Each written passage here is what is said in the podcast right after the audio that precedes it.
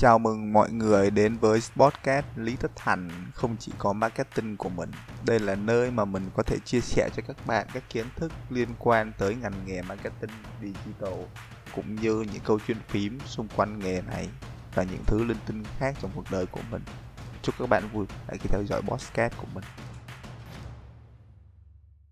Bài lốc này mình viết năm 2016 trong lúc mình rảnh rỗi, mình nhớ về một trong những câu chuyện rất là quan trọng. Nó giúp cho mình có động lực sống hơn. Đó là chuyện về bạn Vũ, Một người bạn cũ của mình trên Thư viện Trường Khoa học Tự nhiên. Hồi xưa, lúc mà mình còn làm việc trong Thư viện Trường Khoa học Tự nhiên Mình có quen một bạn là Phạm Danh Vũ. Mình chẳng nhớ là tên của bạn ấy có đúng hay không nữa. Bạn ấy lên thư viện vào lúc 7 giờ rưỡi sáng Rồi thư viện vào lúc 8 giờ rưỡi tối.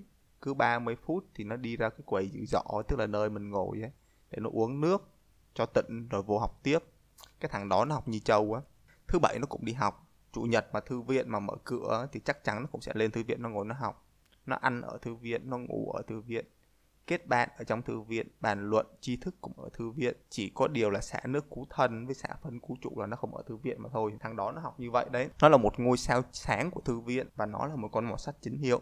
Tôi không hiểu là tại sao nó phải làm như thế. Hiện nhiên học là tốt, nhưng mà tại sao mà phải đầu tư nhiều đến như thế được?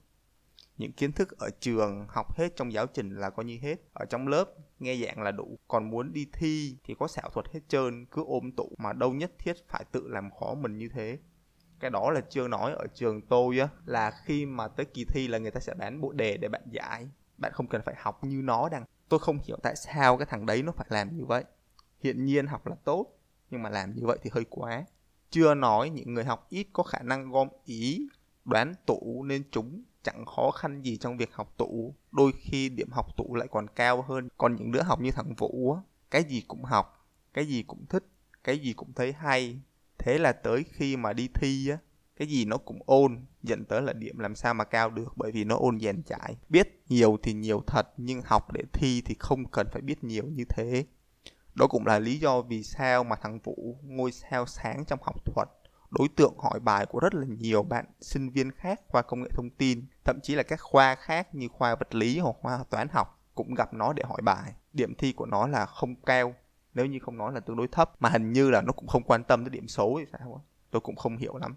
Và một buổi tối tôi quyết định hỏi nó, học nhiều như thế để làm gì? Rõ ràng là phương pháp học của nó rất là tốn công vô ích. Nếu như nói là hiệu quả kém, biểu hiện ở đây là điểm học của nó không cao nó trả lời tôi bằng một câu chuyện như sau và đây là khi câu chuyện bắt đầu ngày xưa à, ngày xưa có một ông phú ông kia hứa với một chàng nông dân nếu anh làm việc chăm chỉ cho ta 3 năm thì ta sẽ gả con gái cho anh. Và cho anh hết tài sản của ta. Thế là anh nông dân làm việc chăm chỉ cho ông phú ông suốt 3 năm. Lúc đó là tôi ngửi thấy cái mùi kia che chăm đốt ở đây.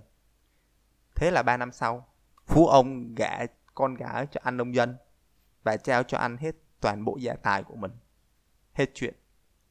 Khi nghe, khi nghe xong câu chuyện này tôi thấy câu chuyện nó kể rất là vô duyên, nhảm nhí từ nhỏ tới giờ tôi chưa từng nghe câu chuyện nào vô duyên đến thế.